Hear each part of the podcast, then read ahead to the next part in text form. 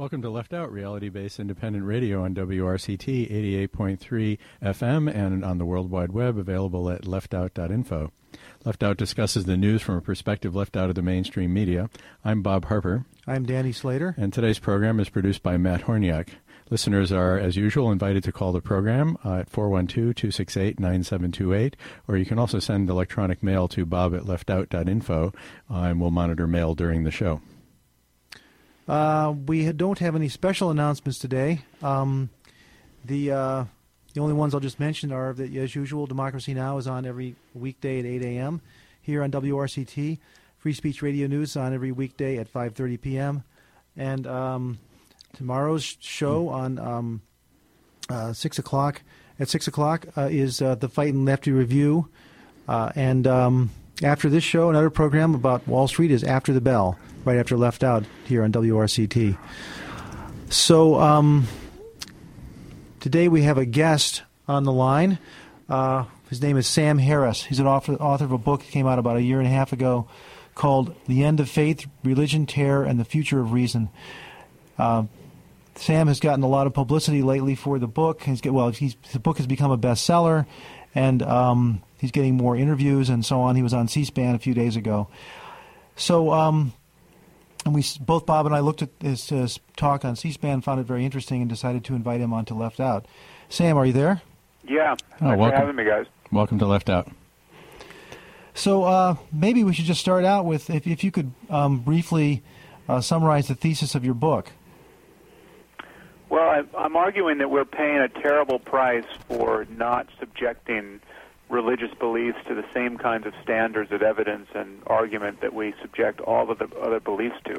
We, we live in a society where uh, religious faith is intruding upon social policy, uh, blocking medical research, uh, underwriting some of our international alliances, and um, internationally, we are meandering into a, a civilizational conflict with the Muslim world uh, also uh, animated by uh, religious myth to an extraordinary degree, and we are not we are unwilling to criticize the the unjustified religious beliefs that are are causing these kinds of conflicts and causing these kinds of, of distortions in our thinking about the world.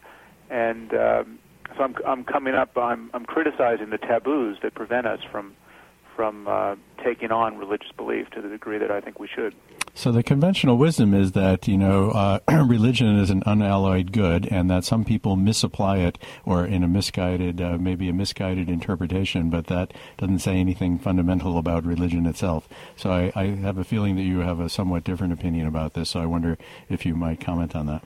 Yeah, yeah. Well, I, I mean, the first thing to say up front is that I don't deny that people have extraordinary experiences and extraordinarily positive experiences uh, in the context of some religious ideology and some religious practice.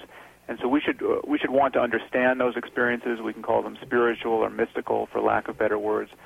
Uh, we should also want to understand uh, and cultivate those factors that allow us to form strong communities and uh, encourage ethical intuitions, uh, et cetera, et cetera. I mean, there, there is something. There's a range of experience that that traditionally has only been talked about in the context of religious faith that that is is crucial to to uh, the human enterprise. But uh, what I'm arguing in my book is that people either have good reasons for what they believe or they don't. And if you have good reasons for what you believe, your beliefs are part of the dialogue of science. I mean, speaking very broadly, I mean, that includes history, that includes every rational mode of discourse. Uh, and if there were good reasons to believe that Jesus was born of a virgin or was going to be coming back out of the clouds like a superhero sometime in the next 50 years, those, those beliefs would be part of our scientific worldview. And there's, there's a good reason why they, they are not part of our scientific worldview, because the reasons for, for holding beliefs of that sort are, are tissue thin. I mean, they're, you know, the, the arguments people put forward for, for, for convictions like that, that the world is going to end and, and the Messiah is going to return, that the Quran literally emanated from the creator of the universe. All of these ideas, which are intrinsically divisive because they, ex- they exclude other religious propositions that, with which they're incompatible, uh, all of these ideas are, are really lack credibility, and it's time we started talking about it. So one of the things that uh, well, the book the book is uh, you've got lots of examples of this, and it spans a, a wide range of of of, um, of consequences of these religious beliefs. The book begins with a description of a suicide bombing on a bus. Um, that's so that's one big part of the whole thing, and and uh, the, and then later on you go into and, and talking about the um, the 9/11 uh, hijackers and what was driving them, and and uh, you also have chapters about mm. uh, things like medical issues, things like uh, uh, the anti-drug laws, laws trying to regulate the, what people do in their own um, you know privacy of their own homes, homosexuality, a whole range of, of different types of phenomena of the the the, uh, the uh, issue of um, preventing the distribution of condoms in Africa and preventing the teaching of of, um, of how to have safe sex. Um, so all of these things are consequences of it. So they're they're all very different and, and they all take place in different parts of the world. So but it's just kind of a sweeping uh, thesis where you try to tie this all together. Um, right. I mean, one thing to point out that that unifies all of these diverse consequences is the the proposition that that really we have a choice between an open-ended conversation where human beings are willing to have their beliefs about the world revised and updated by new evidence and new arguments, or we have we we in various modes of conversation put the blinders on and say there are certain core beliefs that are simply not susceptible to the usual criticism and the, us- the usual process of of revision.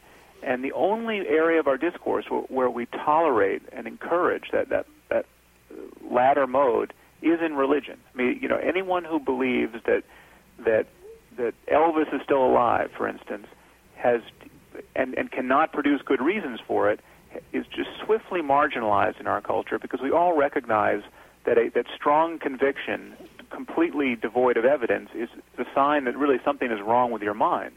But you can believe that Jesus is going to come back out of the clouds in your lifetime and have no more evidence, and not only are you praised for it, uh, you can you can be promoted to political office. Would that be in your basically your your founding notion for your campaign?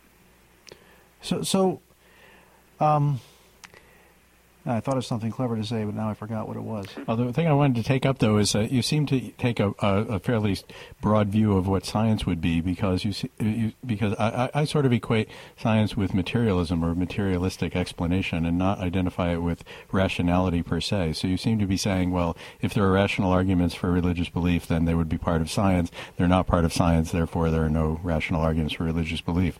But the fact I'm not sure that the last thing works, right? Because presumably I'm not a religious person myself, but presumably someone who is religious would argue, well, that the that the arguments and the issues are not material, so they're not relevant to science, and and so what are you saying? Well, I, think science is is does not presuppose any metaphysical commitment to materialism per se. I mean, if, if dualism is true, if, if we really do have souls that float free of the brain after death, uh, then science, then a completed science, uh, would admit that into evidence. Now, the fact is, we the evidence for souls floating free of the brain after death uh, is uh, in short supply, and insofar as we have evidence for that proposition, uh, we should be uh, evaluating it and talking about it and. Uh, you know, so, so I, I'm open-minded on that subject. Likewise, with all manner of strange thing like telepathy. You know, who knows uh, I mean, there's some data on telepathy. Some some people with scientific credentials have been convinced by it. It's treated like intellectual pornography in most universities, and so it's it's you know not a, a particularly fruitful realm of discourse at the moment. But either telepathy exists or it doesn't, and if it exists and we're willing to explore it, that too will be part of the data and discourse of science. And it, it, it may be a, there may be a material explanation, there may be a a, a fundamentally spookier explanation. But um, so yeah, I mean, I, I don't think that that science presupposes any particular uh, metaphysical worldview. What it pre- what it does presuppose, though, is a desire to jettison dogma wherever you can find it. I mean, dogmatism is the antithesis of the of a scientific frame of mind, and yet it is the core of the religious frame of mind. Right. So I think we can agree that critical inquiry is the core, your core point, and uh, I, I agree with that. I, I have a, a comment on what you, another thing you just said. I mean, you're sort of saying you're saying that we we need to quote treat them like they treat people who have these beliefs as though they just say, believe in Elvis, for example, or some mm-hmm. other preposterous thing. Um, I, but aren't we already doing that in a sense? I mean, isn't that what, for example, uh, the fact that evolution uh, is being taught, or there, I don't remember the whole history of the rulings about evolution, but uh, up until recently, evolution was being taught in the schools, and creationism is not being taught in the schools, much to the chagrin of the of a lot of religious people. And now they've they've fought back vigorously, and and um, now they're trying to impose um, these these you know superstitious beliefs uh, uh, and, and, trying to incorporate that into a science curriculum. Um, but you know, I'm not sure what you're. I mean, I think you're making a good point, but what's the course of action? Because I think that we're already doing a lot. Well, well I mean, I certainly am, and I, but, but, I mean, it doesn't seem to be working. Well, we're actually the first thing to recognize is that we are outnumbered to a, to a shocking degree in this country. You know, 83% of Americans claim to believe that Jesus literally rose from the dead. 68% of Americans believe that Satan literally exists, and when you select just college graduates, that number only goes down to 64% who believe that Satan literally exists and le- leads people to sin. Now, now hold that alongside the fact that only about 12% of Americans believe that life evolved from natural causes without the intrusion of a creator god. So you, the, the picture that emerges is of a, a society that is really not disposed to think very critically ab- about uh, uh, the evolving discourse of specifically uh, about evolution and and uh, uh, the emergence of life that has occurred in the last hundred years and in the last fifty years since molecular biology. Um, to so it's just it's mind-boggling the level of ignorance and the commitment to ig- ignorance, the the smug and unctuous and moralizing commitment to ig- ignorance that is so much of the discourse of the religious right in our country. Uh, and the fact that our children may one be one day be taught intelligent design in biology class should be uh, uh, galling to all of us. Uh, so it is a problem. It's a problem of, of social and psychological engineering. How you get people talking sense uh, uh, when the, the the most sensible people are so outnumbered. But uh, there are a few things we should recognize. One is the picture is very different in Western Europe. I mean, the, you know, Western Europe has managed, uh, for a variety of uh, reasons, to purge its political discourse and, and social discourse of these these most most frank uh, ejaculations of religious dogmatism. You cannot be a politician in France, for instance, or Sweden, who thanks God at the end of his speech. Uh, and and and that's a good thing. And and and to thank God at the end of your speech, you're going to sound like someone who just thanks Zeus or Poseidon. Uh, and you know, w- one thing I I recommend to to all of your listeners is, you know, just just change the word God wherever you hear it in public discourse in our country to Zeus or Poseidon or Thor or any any one of the other dead gods who nobody believes in, and you'll see just how strange our discourse is.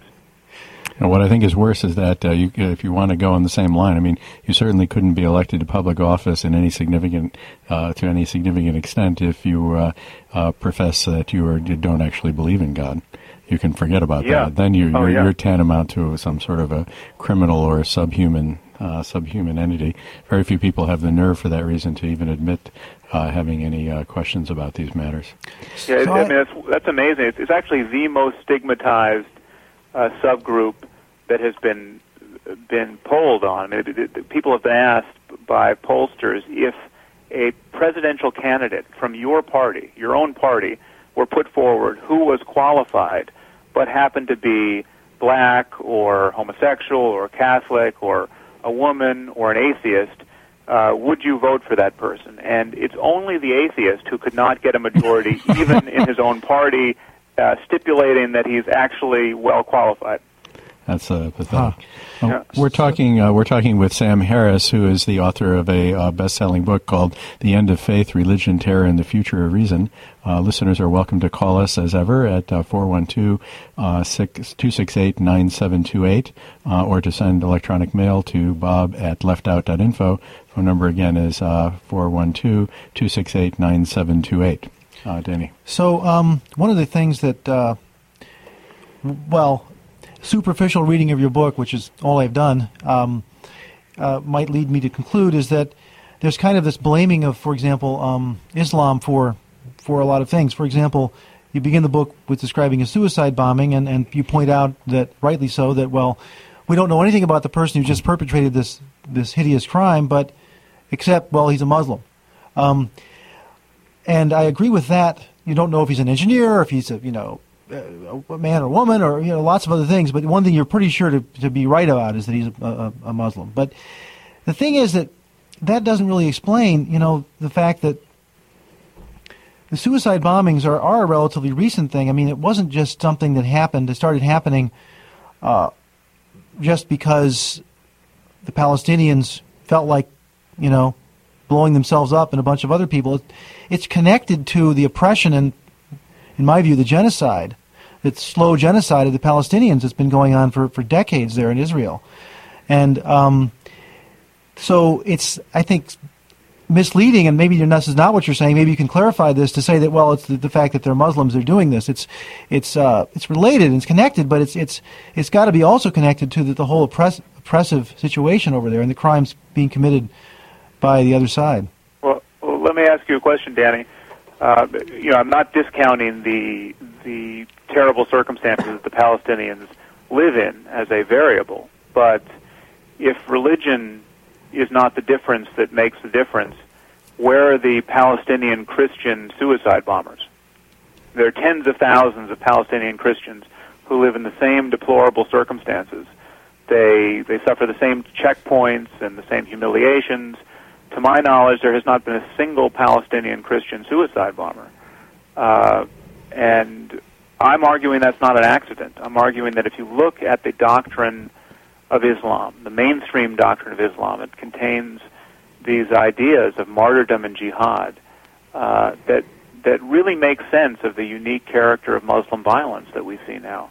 Uh, now, it's not it's not that that no one else has ever committed suicidal violence under any circumstances, but Islam really makes it seem like a sensible thing to do given the theology. So I wonder uh, if, I- since I'm not, I'm not a theologian, I, I would, and this is a fairly provocative statement. I wondered if, first of all, you could you could back that up by by uh, giving us a little more information about what you see in the Quran, for example, of where that where that arises. And second of all, I would like you also to react to the to the comment that other religions, like you can find similar calls to violence in the uh, Old Testament, for example. Right. Yeah, those are all good points. Um, the, the larger point is that what I'm arguing is that that people really believe this stuff, that, and and that people like ourselves, secularists or religious moderates, are not in a very good position to appreciate that. We we really, most of us can't imagine believing that if we fly a plane into a building and kill uh, uh, the right people and die in the process, that we're going to wind up in paradise with 72 virgins, et cetera, et cetera. But people really do believe this stuff, and, and they are telling us they believe it, and they are sacrificing their lives in a way that is only rational in light of, of those beliefs or similar beliefs. So that, I mean, that's, that's the big picture. Uh, and the details do matter because, for instance, you, you mentioned the Bible. Uh, it's true that the Old Testament, the books like Leviticus and Deuteronomy and Exodus and Second Samuel, are are absolutely barbaric books and uh, contain explicit directives to kill people for theological crimes. Uh, the uh, the issue, the difference between uh, the Bible and the Quran is the Bible is a, a really vast and self-contradictory book, uh, and it's possible to to to uh, I mean it does not have a coherent message r- really, and you can use parts of it. You can certainly can use Jesus in half his moods to repudiate all the rest of the Bible and and develop a very tolerant and and otherworldly and non-political uh, religion, as as many liberal Christians do. Um, now there's the other Jesus, who's the wrathful uh, uh, reaper of souls, who's going to come back very much as he's portrayed in the Left Behind novels and just throw people into the fiery pit. That that is a Jesus who also can be found in the Bible.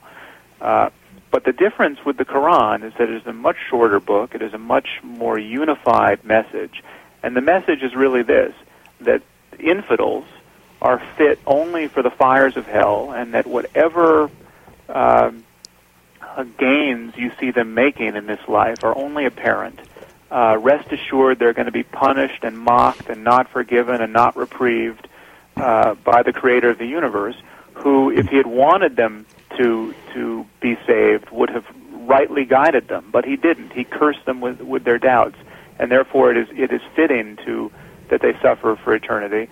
And one principle that is articulated uh, in Islam to an extraordinary degree, it's not articulated as much in the Quran, more in the Hadith, which is which is the commentarial tradition that re- recounts the, the sayings and actions of the Prophet, uh, one principle is this, this idea of jihad and martyrdom, the idea that, that death in defense of the faith, that, that defending the faith from, from criticism even, is a, is a moral obligation for, for every, every Muslim. And, and to die in that process is the greatest thing that could possibly happen to you. Uh, and that is just articulated ad nauseum in, in the Hadith. Uh, I mean, there are phrases like, you know, paradise is in the shadow of swords, and uh, you know, he that dies while fighting in Allah's cause is is the most exalted. And I mean, they, they, there's just there's you know, there are countless uh, versions of this kind of thing, um, and uh, it is. It, the other thing to recognize is that Islam is at a different moment in its history. It has not had a reformation. It has not had two centuries of confrontation with secularism and, and a scientific uh, worldview, and therefore it is it is as though that we are facing the Christians of the 14th century right now. We have people who are animated to an extraordinary degree by their religious mythology, and it happens to be a, be a mythology that makes uh, a very ready sense out of uh, religious conflict and suicidal violence. So why does this come up just now, though? Going back to Danny's point, I mean, so uh, you know, the religion of Islam has been around for I don't know more than a thousand years, uh, fifteen hundred years, something like that. Uh, and it seems, although maybe that's just my impression, but it seems that this, uh, this, uh, these actions, these acts are, that you attribute to the religion are really relatively recent. Well, they're, they're not recent in terms of conflict between Islam and the West uh, what is recent is the spread of the technology that allows people to turn themselves into bombs or uh, hijack airplanes. And I mean, this is this is all very very recent. And you know, the the emergence of this uh, suicide bombing specifically uh, occurred during the the, uh, the civil war in Lebanon and uh, was inspired by uh, uh, Hezbollah and um, but suicidal behavior uh, predates that, and it's also important to point out that, that this is not merely uh, something that happens between Islam and the West, although that's you, you, what's most noticeable to us. Muslims do this to other Muslims without our involvement. When you, when you just as a matter of doctrinal disagreement, you mean? Yeah, and and and the same kind of of, kind of orgy of uh, suicidal violence is apparent. I mean, the, the war between Iran and Iraq uh, was characterized on the Iranian side of with with mothers sending their sons out to clear minefields with their lives. Just by the tens of thousands, k- kids were sent across minefields, uh, and there was just this, you know, uh, a sacrament was made of it. I mean, this was not something that that was directed at us, and it's not something that many of us know about, uh, and yet given the requisite beliefs, this is perfectly rational behavior. I mean, just imagine if you actually believed that that death was a total illusion and your son was going to go straight to paradise and and not only get there himself but pave the way for you and your entire family. it's, it's a completely rational thing to do. The problem for us is that we are so reluctant to admit that people actually believe this stuff that we we we kind of endlessly look for other explanations when when when they're telling us why they're doing these things. So if we look at the other side, though, wasn't it also uh, a, glor- a, glorious, uh, gloriously uh, heroic uh, to to embark on the Crusades and go to the Middle East and try to uh, well kill and eradicate the, the, the non-Christian the non-Christian believers? Yeah, it was, and, and the religious. So again, it's not are, it's not Islam particularly. What was that? Yeah, it's not, the, the, yeah. The religious motives for that were were certainly operative at the time. It, the Crusades were a, a faith-based initiative to an extraordinary degree. Indeed. Uh, but it's it's just that the thing to point out is that the the uh, doctrine of martyrdom and jihad, uh, or martyrdom and, and crusade, is not as explicit in uh, in Christianity, certainly, and therefore it's it's it's easier to be a Christian who ignores that the logic, that particular pernicious logic of faith, and and it's much harder to to be a Muslim who ignores uh, the obligation of jihad. So I'm not so sure I agree with that. I mean, the, it seems more like to me like we notice, and it's particularly topical at the moment. But I mean, there there's an enormous population of Muslims in the world. There must be billions, I, I, or one, nearly. 1.3 billion. Yeah, I mean, uh, if you go, I mean, it's a tremendous swath of the world. So I can't possibly, I can't really believe your argument that somehow, uh, you know, Muslims are more compelled to to adhere to, you know, uh, heroic uh, stories in the name of faith than than than let's say Christians are. I mean, it doesn't seem plausible to me. Well, well, let me just give you a few details to back that up. W- one is uh, the truth is we really don't know what the great majority of Muslims believe. Uh, well, I don't. The, yeah, but, but the polling has not been done to the degree that it's been done in the mm. West. Uh, but the, to the degree that it has been done, there are some terrifying results that, that we should talk about. The, the polling on uh, support for suicide bombing, I mean, you know, in tens of thousands of Muslims in in nine countries were asked uh, whether they supported suicide bombing in defense of the faith against civilian non non-combatants. Okay, so it's there are a few features here we should point out. This is we're talking about killing non-combatants deliberately through the use of suicide bombing. Suicide being something that many Muslims believe is is proscribed in the Quran. Uh, and the percentages of people in the countries polled in Lebanon and Jordan and uh, um, Somalia were shocking. I mean, it, you know, in, in Lebanon, it was something like 75%. Now, another thing to point out is that the countries where the percentages would have even been higher wouldn't even let the question be asked. So in, in countries like Egypt and Saudi Arabia, we don't even have the polling data. But let's let's just imagine that it's uh, let's take the lowest country, the most secularized country. I think it was it was Turkey, where something like like 20 percent uh, thought it was justified or sometimes justified. Uh, that's all. If, if that was representative of the Muslim world, 1.3 billion people, we still have a terrific problem on our hands. Uh, so it's you know I, I wouldn't be too optimistic about uh, what the uh, the general cast of mind is in the House of Islam around the, these issues. And you know, in recent weeks, we've seen tens of thousands of Muslims gather in the streets calling for the deaths of cartoonists in Denmark for yes. merely depicting the prophet. Now that's you know that that's not behavior that is really that we should that we should find consoling. But I would I would agree with you. We, our hope has to be placed at some level in the reasonable voices in the Muslim world wherever they are, and we have to find some way of encouraging their their dialogue and empowering them. Yeah. So another another thing. Uh, um, oh, first let me mention the phone number if you want to give us a call. Um, it's four one two 268 9728.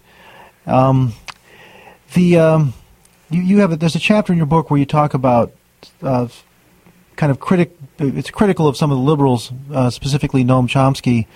He spend a good deal of uh, a couple of pages talking about um, or trying to analyze his views and trying to square them with uh, what you see are the, as the facts. Um,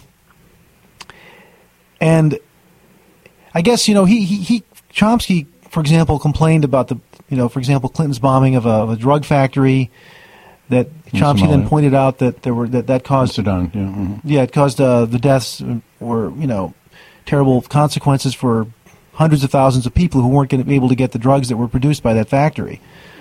Um, and you kind of ridicule that as well. There's also a lot of things that the U.S. could have done that they didn't do. Does that make the U.S. culpable as well, and so on?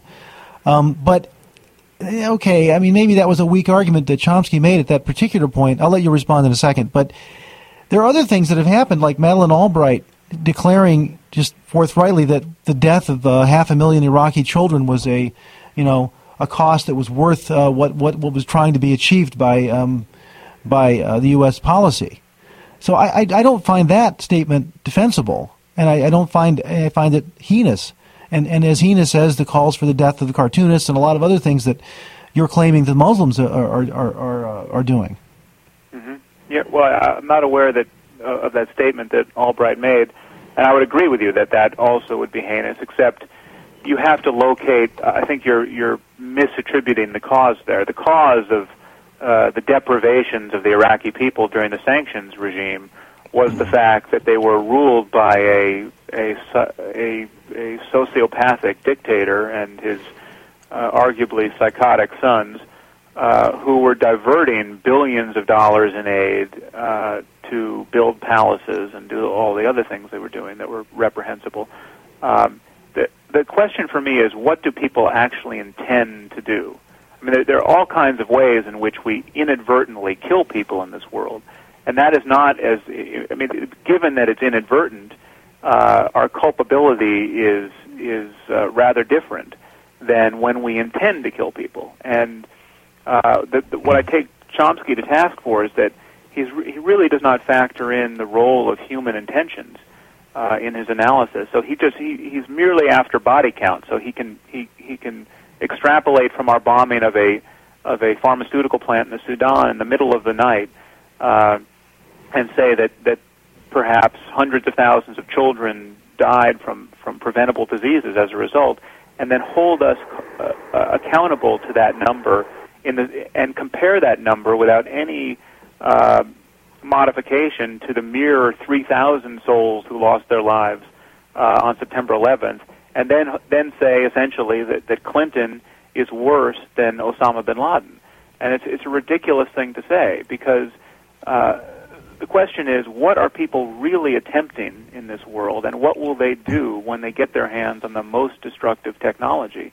Uh, this technology is proliferating. We cannot uninvent it we're not stopping its proliferation, and we're in fact we're less like we're we're no more likely to stop the proliferation of nuclear and biological weapons than we are likely to stop the traffic in drugs ultimately, uh, and therefore we we have people are telling us what they what they intend to do, what they des- what what aspirations they desperately hope to realize, and these aspirations are rather different. And when you look at somebody like Osama bin Laden, if you imagine what he would do if he had a uh, long-range nuclear weapons, for instance, uh, it is not he, he is not the moral equivalent of George Bush. I mean, George Bush has the weapons, uh, and he's not nuking uh, the Muslim world. If Osama bin Laden had the weapons, uh, we should be we, sh- we should be convinced that killing millions upon millions of innocent bystanders would not pose a problem for him. Okay, and, Sam. Oh, yeah, Sam, we have uh, a call. If I may interrupt, we have a call on the line. Sure. Uh, we have from Joe uh, for, for, for Sam Harris. Go ahead, please. Yes, uh, I've spent the last three years uh, spending time in the Middle East and have studied U.S. Foreign policy in the Middle East. I just want to say I think it's really misleading um, to think that religion is really the core conflict there. Um, I the core conflict to be U.S. imperialism, U.S. overthrowing of uh, democratically elected government, U.S. Uh, resource extraction, and then the Arab people's resistance to that. Um, certainly, religion is used on both sides. It's used to justify the acts of imperialism, and it's also used to um, justify acts of resistance. Um, but martyrdom and giving one's life in the struggle for freedom is an ethos, you know, as old as human history. And the specific manifestation of it in the form of suicide bombings is really only a, a tactical element of uh, a resistance movement facing overwhelming military superiority on the part of U.S. and Israel. So, Sam, would you? I was going to say something similar, but the caller said it far better than I would have. So, Sam, yeah. I wonder if you might respond to that. Sure. Yeah, very well put. Um, two responses. One is we should look at who's actually blowing themselves up and and try to map this account of of their grievances with the West onto onto their personal biographies. uh, when you look, for instance, at the 19 hijackers, these were not guys who had been mistreated by the, the, the arrogance and colonialism of the West. They were not people who uh, had no other economic or uh, social opportunities. In fact, they were many of them were educated in the West. They were all college graduates. Most of them were middle class or better. They were not people who spent a lot of time agitating for regime change in the Middle East, and they were not people who were obsessed about our propping up dictators in the Middle East for our own uh, nefarious purposes. These were guys who spent a tremendous amount of time at their local mosque in Hamburg talking about the pleasures that await martyrs in paradise. So, so Joe, are, would you? Oh, go ahead. We're fatally confused if we think that that the people who are blowing themselves up are, by and large, freedom fighters most agitated by uh, our our meddling in the Middle East, and and the people who are most agitated by our meddling in the Middle East are agitated very much in theological terms. They're not they're not concerned about oil. They're not concerned about their own democratic processes. They're concerned about the presence of infidels near Muslim holy sites, for instance. That's that's that's on the top of Osama bin Laden's list of grievances. Uh, and so this we have to realize that our world is balkanized, certainly between the West and Islam, very much along theological lines. Joe, would you care to respond to that? Uh, sure. I just think that it's uh, his ideas are are very dangerous, considering um, this is the frame that Bush and the U.S. government wants us to take, that this is a clash of civilizations and it's, you know, Christian fighting these evil Muslims, when indeed the uh, U.S. government has been more responsible for far more deaths of civilians than these supposed terrorists have ever been. So I would ask, is it something in Christianity that makes people want to bomb um, Arab countries and drop bombs from planes? You know, is it something about Judaism that, that leads these settlers in the West Bank to, you know, attack civilians on a regular basis and steal their land? I don't think that it is, and I think it's a very racist and um, misleading idea that only supports U.S. imperialism and makes any kind of resolution uh, further away. Okay. Well, thank you, Joe, for calling. Uh, Sam, perhaps you might like to respond. Yeah, there's a bunch to respond. okay. That that's all um, quite uh, jumbled, really, because first of all, the president of the president administration is not, while we may fear their Christian underpinnings, is not talking about a clash of civilizations and is not demonizing Islam.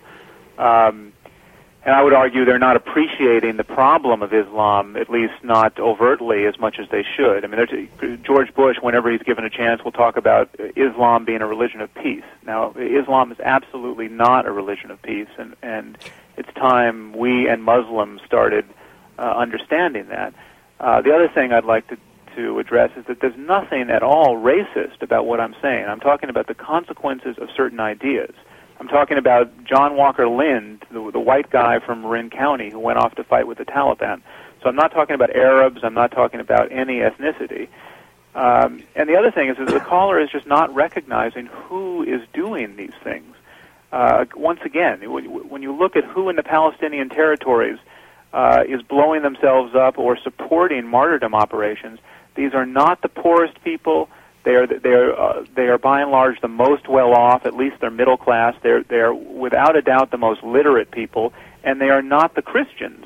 Uh, and while I say many critical things about Christianity in my writings, uh, it, Christianity does not happen to have the character of a death cult at the moment and that's an important difference. Well, uh, my, my, my producer uh, uh, asks a very really relevant point, which is, well, what about the Christians who go out killing doctors who uh, perform procedures that they don't approve of? Well, uh, once, once and they again, do it in the name of Christ. They do it in the name of Christ. Yeah, that that is motivated by a religious dogma, explicitly so. They're only concerned about abortion to the, to the degree that they are because they think you know, the soul enters the zygote at the moment of conception, and that that these these embryos have to be protected the way you would protect 10-year-old little little girls. Right. It's a ridiculous idea, and it's motivating them to kill people. Let, let me make another. Okay. I want to just yeah. relate back to the caller. Um, you know, you, you talk about intentionality, and, and you feel that you know certain acts by the U.S. Um, are not as they're they're classified differently because of the the intent was different, or the intent wasn't just to kill. But you know, if you look around a little more carefully at what the U.S. is doing in both Iraq and, and, and uh, elsewhere, I mean, they have acted in the most egregious, um, they've made the most egregious choices to kill. I mean, they've used, uh, for example, they're using landmines, advocating use of landmines when that's an internationally, you know, banned thing, except by the U.S. The cluster bombs. That's for little kids to pick up and blow them up. When they dropped those cluster bombs, they knew. Or they knew in the that desert. thousands of kids were going to pick up those those little toy. Look, Right. They look like toys, and they blow themselves up. They knew that. That the intention had to be there to do that. Okay, they're using napalm. Then uh, they, they, and you talk about nuclear weapons. The bombing of Hiroshima. That was uh, you know, the reason they did that, and uh, it w- w- was apparently not because of any strategic reason, and that's been analyzed tremendously de- in great detail by many people. Um, it wasn't to, to, to, win the war, accelerate the war. That the war was over.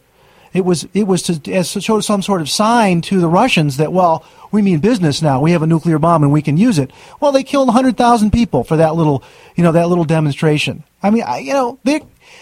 Okay, the intent was how, to do. How does that bear on my argument? I, I wouldn't deny any of that, and I mean, it, it's rather obvious that we did many things uh, in our military engagements, for instance, in World War II, that would be unthinkable now, given the degree to which we are informed about the details on the ground in real time in But- every one of these conflicts. I mean, we, we just could not, we would, would not do it. We, they, they were absolutely war crimes, and yet no one, for instance, is, is arguing that that was not a just war. I mean, we, we you, there, it is true that occasionally, in the course of human events, your enemy is so uh, evil and and poses such a manifest threat to uh, the good people uh, on the right side of the issues that you have to go to war and.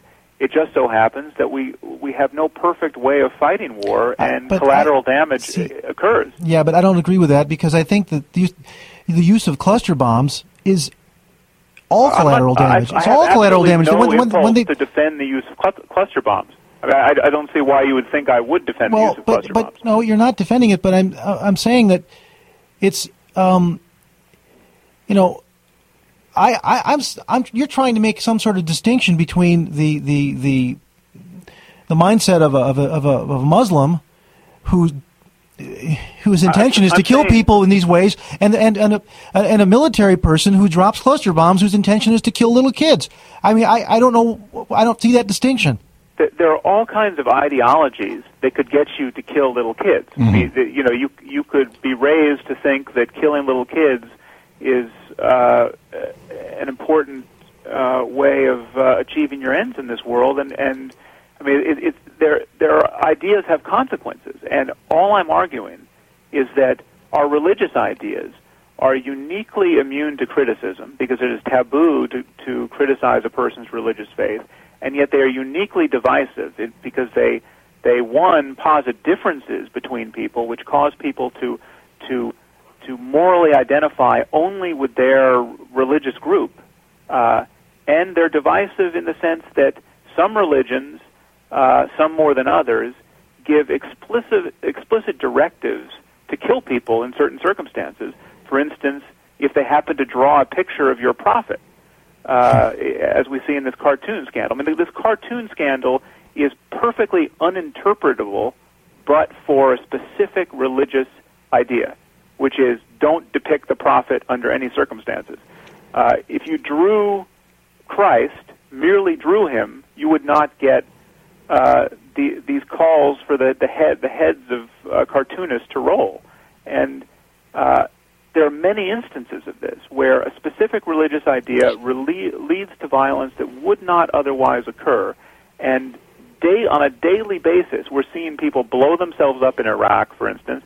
I'm not arguing about the justness of that war, but I'm saying that there's a style of violence there. There's an influx of people willing to die from Jordan and Syria and Saudi Arabia, middle class people with other opportunities in this world who are willing to die, and their parents are willing to celebrate their deaths.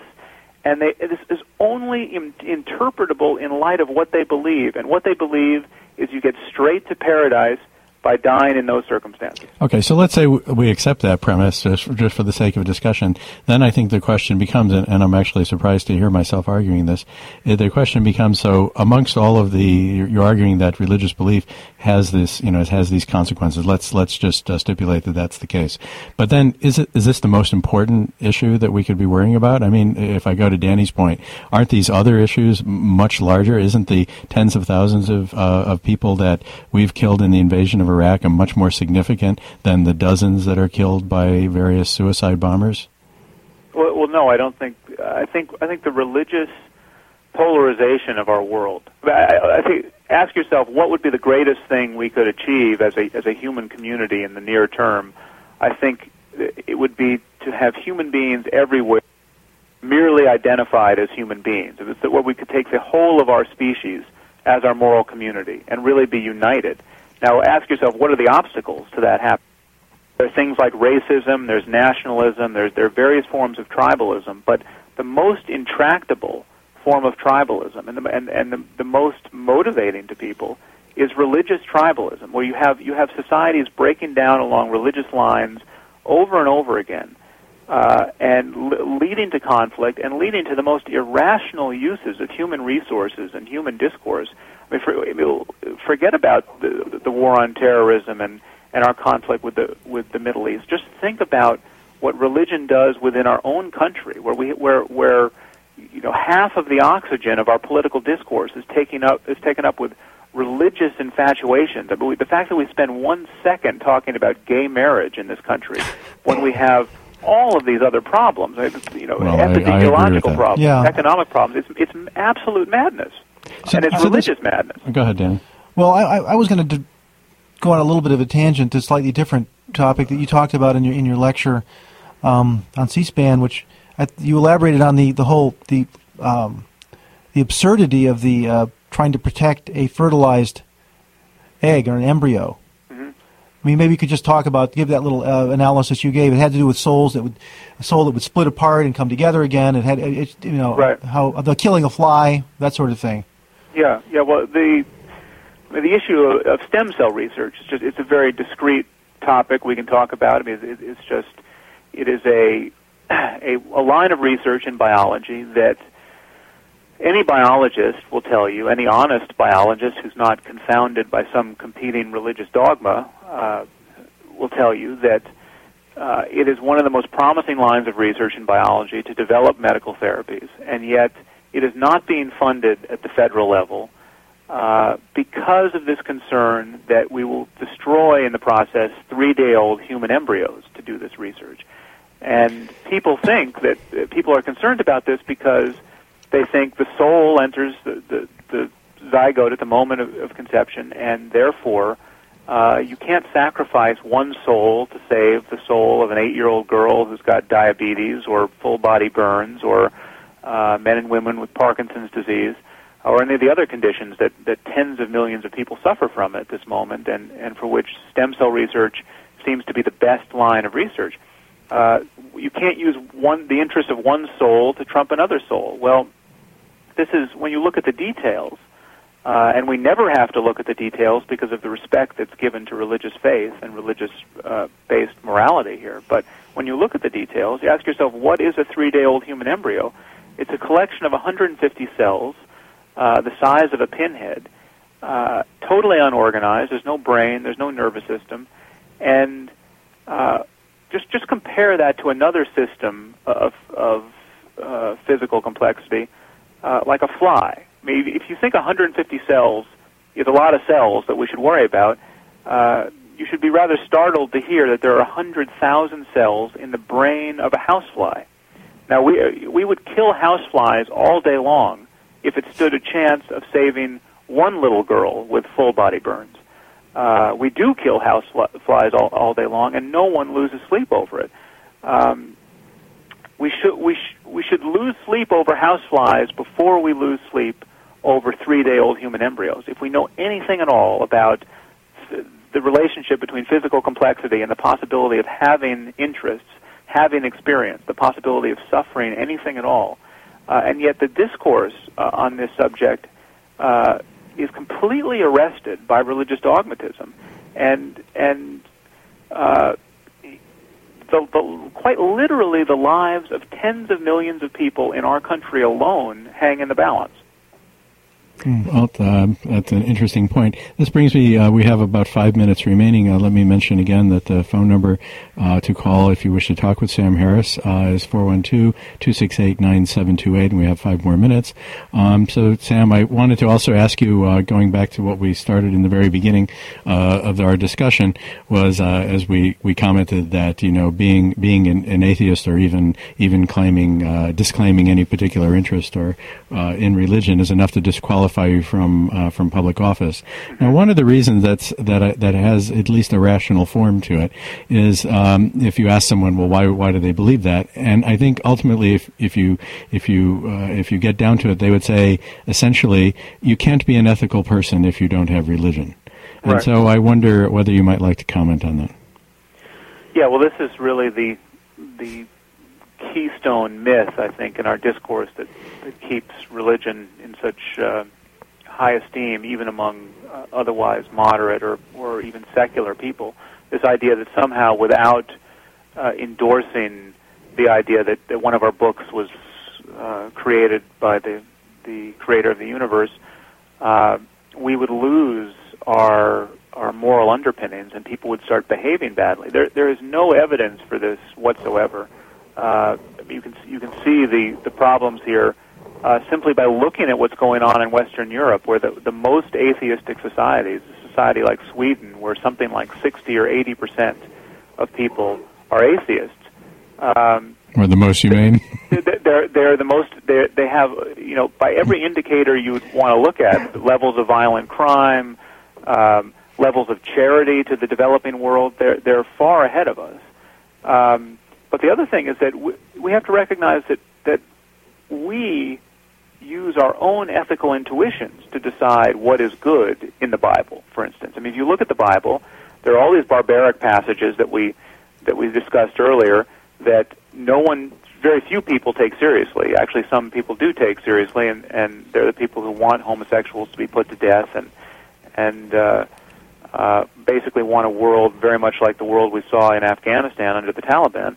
But very few of us take those passages seriously because we've decided it's unethical to put people to death for, for sex crimes or for um, uh, or for oh, I should say sex that we don't approve of, or uh, for uh, not being a virgin on your wedding night, for instance. Um, and we look at we listen to uh, Jesus as he's talking on the Sermon on the Mount, and he's, he enunciates the golden rule, and we recognize, oh, that's a great uh, ethical principle. But we, it's, it's our own ethical intuitions and our own conversation uh, with others that is is the gold standard by which we recognize ethical wisdom. And and ethics clearly pre- precede religion. I mean, even monkeys have a proto-ethical framework. I mean, mon- monkeys recognize violations of fairness, for instance, uh, and uh, they recognize reciprocity, and they and they treat one another well uh, and their family members better uh, in a way that they they will not treat you know, uh, other species. Um, and so our ethics are a natural phenomenon uh, emerging out of our embeddedness in, in the natural world, and they are they are they are things we can uh, we can talk about intelligently without dogmatic adherence to first century philosophy. Well, uh, that we'll have to finish up our conversation today. Our time, uh, our time has run out. Sam Harris, author of *The End of Faith: Religion, Terror, and the Future of Reason*. Uh, thank you very much for being a guest on Left Out. I very much enjoyed our program. Yeah. Yeah. Thank you, guys. It's and been a pleasure. Thank, thank you all for listening to Left Out. We'll be back in. Uh, we'll be back in two week uh, two weeks time. And thank you to Matt Horniak for producing today's show.